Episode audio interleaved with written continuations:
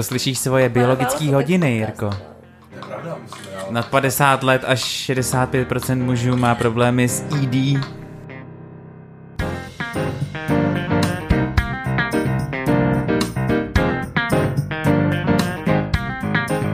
A začínáme kazuistikou. Jo. Jakou? Ty máš kazuistiku. Pověz nám o svém problému, Jirko. Jednou takhle přišel Honza na Journal Club A Já a, jsem chtěl... a začal sta- standardně, mám takového kamaráda, který má takový problém, vy- tak jsem si vypadá- o tom něco hledal. Je podobně vysoký jako já, ale trošku vyšší. tak jsem si o tom něco hledal jako, a podívejte se, co jsem našel. tak, co jsem Ne, našel? ne, tak to nebylo. Já jsem chtěl, Market, No. opravdu.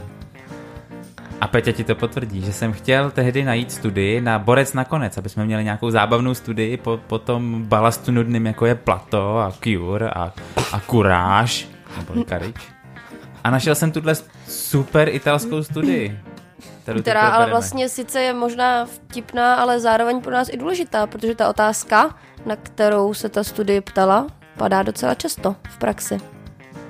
Takže dneska se Možná podíváme... tebe se ptám.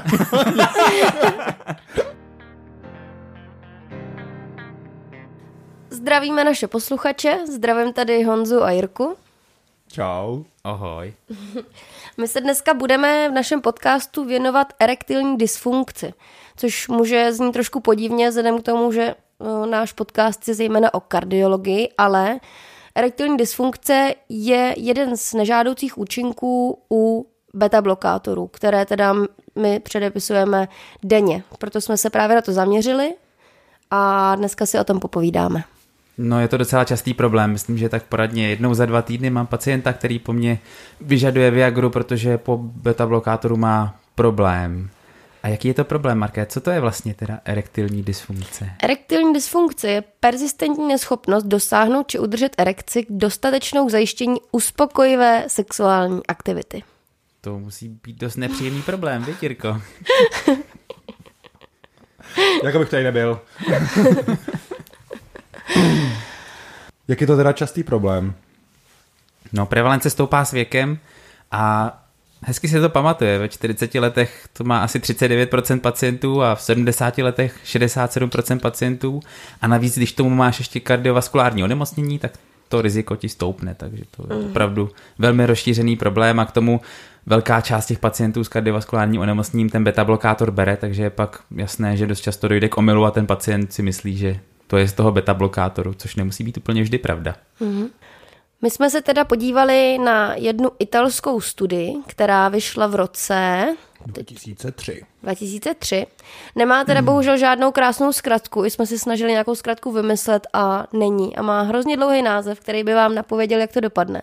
Takže tam vám to teď říkat nebudeme a odkaz na tu studii bude v našich show notes na kardioblogu. Takže neváhejte, mrkněte na to, není ani moc dlouhá a rozhodně čtivá. To rozhodně. A jdeme teda na to, co chtěli zjistit výzkumníci. chtěli zjistit dvě věci. Za prvé, jestli za tu erektilní dysfunkci u pacientů s kardiovaskulárním onemocněním může teda ten beta blokátor, anebo spíš, jestli za to může to kardiovas- kardiovaskulární onemocnění jako takové, anebo jestli za to může nocebo efekt, takzvaný. A za druhé chtěli zjistit, jestli tady na tu erektilní dysfunkci potom pomůže víc Viagra než placebo, nebo jestli pomůžou třeba stejně. Mm-hmm. Tak jsem to dobře? Asi jo. To mrtvé ticho potom naznačuje něco jiného. Ne, řekl jsi to dobře. Ještě by nám mohl někdo říct, co je to nocebo efekt. Nocebo efekt je vlastně opak placebo efektu, kdy nasazená léčba může vlastně, ač třeba nemá takový efekt, způsobit nějaký velký problém. Třeba, když ti dají beta blokátor, který vůbec nemusí souviset s erektilní dysfunkcí a ty pak máš erektilní dysfunkci, Jenom protože jsi jenom to proto, že víš, jsi někde slyšel, že to beta blokátory mohou dělat, tak je to nocebo efekt. Tahle studie byla dvoufázová. V první eh, části, trvající 90 dní, tak v té kohortě nebo v té skupině pacientů začali dotazníkem na erektilní dysfunkci a následně všichni pacienti dostali atenolol. 50 mg beta blokátor a rozdělili si pacienty do třech skupin s tím, že třetině uh, neřekli vůbec, co je to za lék, třetině řekli, že se jedná o beta blokátor a třetině řekli, že se jedná o beta blokátor a doplnili to ještě jednou zásadní větičkou a to, že tento lék může způsobovat erektilní dysfunkci, ale není to častý nežádoucí účinek. Uh-huh. A potom opět dostali dotazníček. Jen udělal si dotazník? Koukal jsem se, nebudu ti říkat, kolik jsem měl bodů, ale je to zajímavý dotazník. Je zajímavý. Není tak zajímavý jako KCCQ, samozřejmě náš oblíbený. Ale... Nakonec studie pokračovala druhou fází, uh-huh. kam postupovali jen pacienti, kteří v první fázi uvedli, že měli erektilní dysfunkci. Tady ta studie už byla dvojitě zaslebená s placebem, s tím, že část pacientů do 50 na 50 dostali buď to 50 mg sildenafilu, a nebo placebo a zásadní bylo, že měli provést alespoň tři pokusy během jednoho týdne o... A pak se prohodili. to je tady naznačoval, že chceš něco říct, tak jsem na zasek, ale jo, pak jo. Pak se prohodili. měli provést během jednoho týdne aspoň uh, tři pokusy o sexuální styk a na Češ došlo k prohození těchto dvou skupin. Čili ti, co užívali sildenafil, dostali placebo a obráceně. A primární a jediný endpoint byl výskyt erektilní dysfunkce dle toho dotazníku.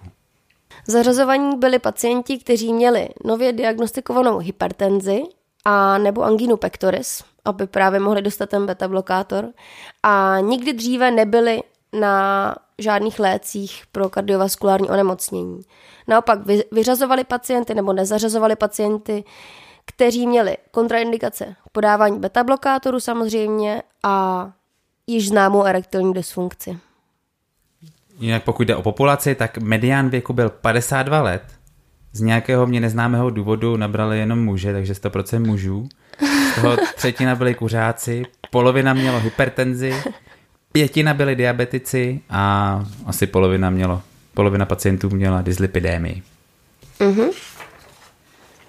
Kolik tam zařadili lidí? Už jsme to říkali? Masivní počet 96. Uh-huh. O, jak to teda dopadlo? Jirko? Jirko? Jak jsme řekli, pacienti byli rozděleni na tři skupiny a v té první skupině, kteří nevěděli vůbec, co užívají, tak erektilní dysfunkci měl pouze jeden pacient, čili 3%. Uh-huh. Ve skupině, kde věděli, že užívají beta blokátor, ale nebylo to doplněné eh, přidanou informací o erektilní dysfunkci, tak mělo pět pacientů erektilní dysfunkci čili 15%. A ve třetí skupině, kde pacienti věděli, že bylo, berou beta blokátor a navíc byli ještě varování, že může způsobovat erektilní dysfunkci, tak tam mělo 10 pacientů erektilní dysfunkci, čili 31%. A tam taková technická, nebylo té druhé skupině, kteří věděli, že berou beta blokátor, ale nevěděli nic o té erektilní dysfunkci, nebylo jim divný, že spolu s novým lékem vyplňují dotazník o erektilní dysfunkci. to autoři nezmiňují. OK, má to teda nějaký svoje malé Každá mouchy. studie má své malé mouchy. Asi viděli, že dělají studii na, na erektilní dysfunkci, no? Hmm. Ale to věděli i ty v první skupině, hmm. kteří dostali nějakou tabletku. Na konci první fáze máme dohromady 16 pacientů ze všech třech skupin 16 pacientů, kteří mají erektilní dysfunkci a ty postupují do druhého kola. Uh, šťastní výherci s erektilní dysfunkcí. Šťastní výherci a tam už nastupují teda do druhé fáze, která je uh, zaslepená a placebem kontrolovaná a rozdělují si na dvě skupiny, z nichž polovina dostává sildenafil, dávce 50 mg denně a druhá placebo.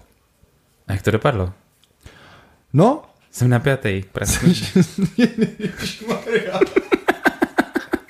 Všechno zní dvojsmyslně, viď? Trošku, jo. Hmm. A, dopadlo to očekávaně, nebo částečně očekávání. Zkrátka, z těch 16 pacientů 15 udalo uh, úlevu od erektilní dysfunkce. Zbavil se, 15 se zbavil erektilní dysfunkce a, a ten 16. Eh, chudák, tak tomu zdvojnásobili dávku sildenafilu a nakonec i on a dospěl do šťastného konce. Dospěl do šťastného konce. Takže pomáhal sildenafil i placebo. Kromě... Pomáhal, přesně, sildenafil i placebo pomáhal úplně stejně. I mm-hmm. pacienti, kteří měli erektilní dysfunkci, nebo udali, že mají erektilní dysfunkci, na konci první fáze po placebu byli bez erektilní mm-hmm. dysfunkce. Mm-hmm. Takže co si z toho odnést? Mm-hmm. Aha. Že vaše funkčnost je ovládaná na 100% mozkem. Na 100% asi ne, ale je vidět, že ten podíl psychologie u těch beta blokátorů a nocebo efektu je asi dost významný. Platí tady stejné poučení jako minulé studie, kterou jsme probírali v minulém podcastu Threat HF. Jsou to velmi malá čísla, bylo by dobré to zreplikovat, aby jsme viděli, že to tak doopravdy je, že to není jenom náhoda. Ale tohle už víme i z jiných studií, že erektilní dysfunkce má vysoký podíl psychogenní, který, který může ovlivnit ty pacienty, ať tak či onak. Takže třeba z praxe, když za tebou teď přijde pan Vomáčka, který už nemá dilatační kardiomyopatii, ale tentokrát eh, má beta blokátor a erektilní dysfunkci a zeptá se tě, jestli to teda má vysadit, nebo měnil bys mu ten beta blokátor za něco jiného, když by tam byla ta možnost? Nebo jak bys k tomu přistoupil? No, to je právě, co jsem se chtěl bavit ještě. Já jsem se ještě koukal na další studie a, a dost v tomhle směru je zkoumaný nebyvolol, mm. protože opravdu se zdá v dalších studiích, že beta blokátory o něco to riziko zvyšují, že erektilní dysfunkci mít budou, když jsou kontrolovaný placebem, obzvláště v tom problematický, zrovna ten atenolol, v této studii to nevyšlo, ale zrovna v těch jiných studiích to třeba o 20% to riziko zvyšovalo oproti jiným beta blokátorům. Jako není beta blokátor jako beta blokátor, je to tak. velká skupina. My používáme kardioselektivní beta blokátory, ale pak máme ještě kardioselektivní s vazodilatačním účinkem, kam patří právě nebivolol a, a carvedilol. Přesně tak, a, a protože, protože mechanismus erekce je takový, že vlastně zvýšením aktivity parasympatiku dojde v konečném důsledku k tomu, že se zvyšuje množství oxidu dusnatého v, v krvi právě ve tkáni jak se to jmenuje? Kavernózních, Kavernózních těles. těles, ano. Markéta si začala psát SMSky. Možná si to hledá na internetu, obrázky. Co, což vede k tomu, že se dilatují ty arterioly, které přivádí do kavernózních těles krev. A právě nebyvolol přesně k tomu vede, že se, že se v tom oběhu tvoří víc oxidu dusnatého, tak se, tak se dá předpokládat, že by mohl působit protektivně nebo dokonce mít i nějaký benefit u těchto pacientů. Mm. A proto hmm. se s ním začaly dělat studie a opravdu v těch několika málo studiích, které máme, které mají podobné počty pacientů jako tady, tak buď v nich došlo k tomu, že pacienti, kteří brali nebivolol, tak na rozdíl od pacientů s jinými beta blokátory neměli vyšší výskyt té rektilní dysfunkce, a asi ve třech studiích taky takhle malých to vypadalo, že dokonce u nich uh, má benefit oproti placebo, hmm. ten nebyvalo. A Takže tím... uh, pokud, promiň. Já jsem chtěl jenom uvést novou rubriku, kterou tady máme, čteme za vás, aby vy jste nemuseli. Právě jednu studii týkající se nebyvololu nebo ostatních beta blokátorů, tak krásnou egyptskou studii na, jo, 100, na 108 dobrovolnících nebo uh, dobrovolných mužích hypertonicích, kde právě zkoumali vliv eh, beta blokátorů na eh, doplerovsky měřený průtok eh, krve v kavernazních tělesech a ta studie byla dost, takhle divím se, že se do ní někdo dobrovolně přihlásil. Neboť zkoumali vše, všechny možné beta blokátory, z nich jeden byl i nebivolol a měřili sonograficky průtok kavernozních tělesech před podáním beta blokátoru a potom s tím, že se nasazoval turniket na kořen penisu a aplikovali se intrakavernozně, papaverin a tak, a tak dále. Uh, skvěle, nicméně nebylo z toho vyšel jako vítěz, jako lék, který sice uh, nesignifikantně statisticky, ale dokonce i ten průtok zlepšoval mírně. Tohle to ne, číst opravdu nemusíte, protože tam, z toho běhám ráz po zádech. Jsou tam jenom obrázky naštěstí z ultrazvuku. Maria. Market, víš, jak se zjišťuje, jestli ta erekce je spíš psychogenní, anebo spíš je způsobená nějakým fyzickým problémem? Ne. Proč se ptáš mě? Ty, Já jediná, tak tomu mám nejméně co říct. Jsem si všiml, že Jirka je také sečtělý v, tom, v, tomto, v tomto oboru. Nevím, řekni mi to. No, nasadí se takový malý turniket, který má pacient ve formě jakoby tlakového holtra přes noc. Uh-huh. A pokud má v noci pacient ve spánku erekce, uh-huh. tak se předpokládá, že když je ve dne nemá, že je to spíš psychogenní, zatímco když je nemá ani ve spánku, takže je tam nějaký fyzický problém. Uh-huh. Staří urologové to dělali se sloupkem poštovních známek, ale v době, kdy už poštovní známky neexistují. Když byly ráno poštovní, no, když byly ráno poštovní známky odtržené od sebe, tak to bylo znamení, že Karekci Tady byl pošťák. Tady byl pošťák. Počkej, kam se lepily ty známky? No kam asi? Na čelo. Představ si sloupek prostě z poštovních známek, které se oblepí do kolečka. No a když se v noci něco stane, tak ty známky se... Jo, už jsem to, Aha, už jsem si to technicky nestane, dokázala představit, místě. dobrý. Dobrý, tak to bylo zásadní bod. Můžem, eh, když se vrátíme k, eh, k tomu a k, té ambulanci, kde pan Momáčka žádá o Viagru, o Sildenafil, můžu mu ji s klidem napsat bezpečně, nebo musím si dát na něco pozor? No určitě si musíme dát pozor na nitráty hlavně a pak ještě na jednu skupinu léků a to jsou které asi zatím moc často neuvidíme, ale je to solubilní, jak se to jmenuje, riociguat, solubilní stimulátor Guanylacyklázy. Solubilní stimulátor guanylacyklázy, ale taky, no ano. No, které teda v kombinaci právě se sildenafilem můžou vést k těžké hypotenzi, která může být i život ohrožující. Mm-hmm. Obojí ale... Užívané u pacientů s primární plicní hypertenzí. Těžkou. Tak, tak, ale samozřejmě v praxi větší problém jsou ty nitráty, přičemž hlavně myslím izozorbit, mononitrát a podobně. Mhm. Což by mělo být i od záchranářů, když přijede sanitka za někým, chtějí mu podat nitráty, pokud má nějakou hypertenzi zachycenou, Viagru, tak. tak se ho musí ptát po každý, jestli neužil Viagru. Myslíš, probíhá to v praxi, nebo Ne. Ne. ne? Stejně tak ještě alfa blokátory. Alfa blokátory jsem zapomněl, pravda. Mhm. by taky měl si dát člověk pozor. Tak. A měl by být ten pacient stabilní, Mhm. stan srdečního selhání. No ale tak eh, otázka zní teda na základě toho, co víme z téhle studie, uh, jestli jim rovnou dáš ten sildenafil. Já bych zkusil kognitivně behaviorální terapii nejdřív. V těch pěti minutách. Já takhle. Ne, jsou jiné, st- abych to uvedl, eh, proč to říkám, protože eh, ve studiích, které jsme našli, tak se to zmiňovalo velmi často, že právě tím, že tam je vysoký podíl právě psychiky, tak kognitivně behaviorální te- terapie měla vysokou úspěšnost. Ale často je v kombinaci teda se sildenafilem. Mhm. A zkusil bys nebyvolol dřív než tu Viagru? Asi jo? Vyměnit? Vyměnit. Asi bych se tomu nebránil. A záleželo by ti na indikaci, proč má ten beta blokátor? Um, Protože američani Tak je- s tím mají problém. U nich je, nebyvolol je FDA povolený jenom pro, pro hypertenzi. Oni to nemají na srdeční selhání ani na fibrilaci síní. Takže u nich je to problematické. U nás eh, se na většinu indikací dávat může. může. Neříkám, že mu věřím tak moc jako třeba karvedilolu u srdečního selhání. Takže tam tam by se, dal karvedol, tak ten má taky vazodilatační účinky. Jo. ale neprodukuje ten oxid dusnatý, takže tam Snatý. ty data nejsou, které jsou teda dost samozřejmě, nejsou žádný úžasný pro ten nebyvol, ale jsou určitě lepší než pro karvedilol. Markéta právě usnula. Ne, ne.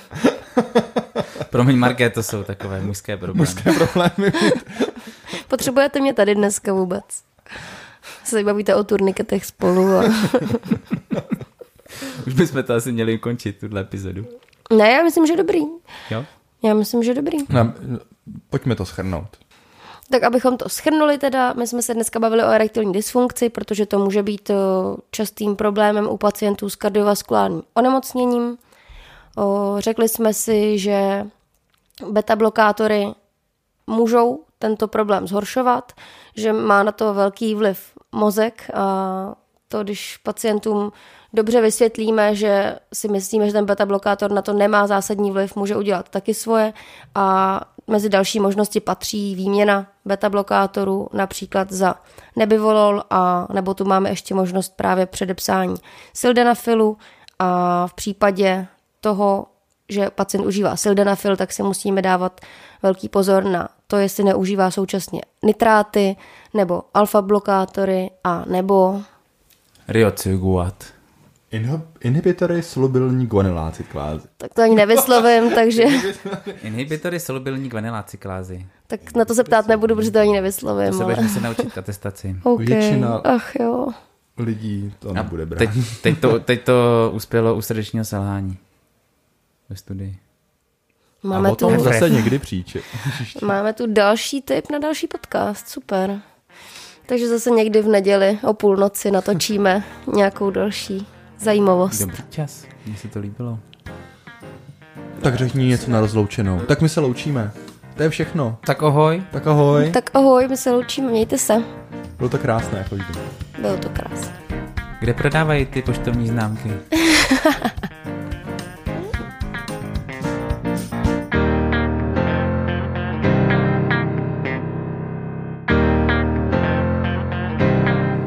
pravda, že v arytmologické poradně mám docela často, a řekl, řekl bych tak jednou za dva týdny minimálně jeden pacient se zeptá, co s tím dělat. Nemůžeme se tomu... A to sdělo, jak kdybych chtěl navázat, tak je to pak sdělo.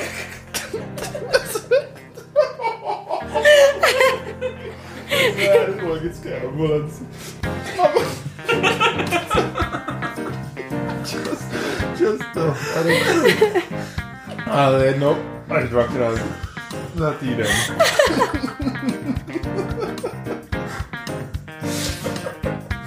To bude těžký, koukám. Ne, to musíme, musíme to říct trochu normálně vážně. Je to docela seriózní problém. Tak jo, já myslím, že my tady nahráváme úspěšně. Já taky, já mám výchylky. Má... Uchylky. Jirka má výchylky. Co tě vedlo k tomu, že jsi vůbec tady tu studii začal hledat? Já už vůbec nevím, to už jsem našel strašně dávno. Ale žádný problémy jsem neměl. Vžij se do toho, že je to zase nový podcast. Tak. Jo. Tu, tu, tu, tu, tu, tu, tu, tu.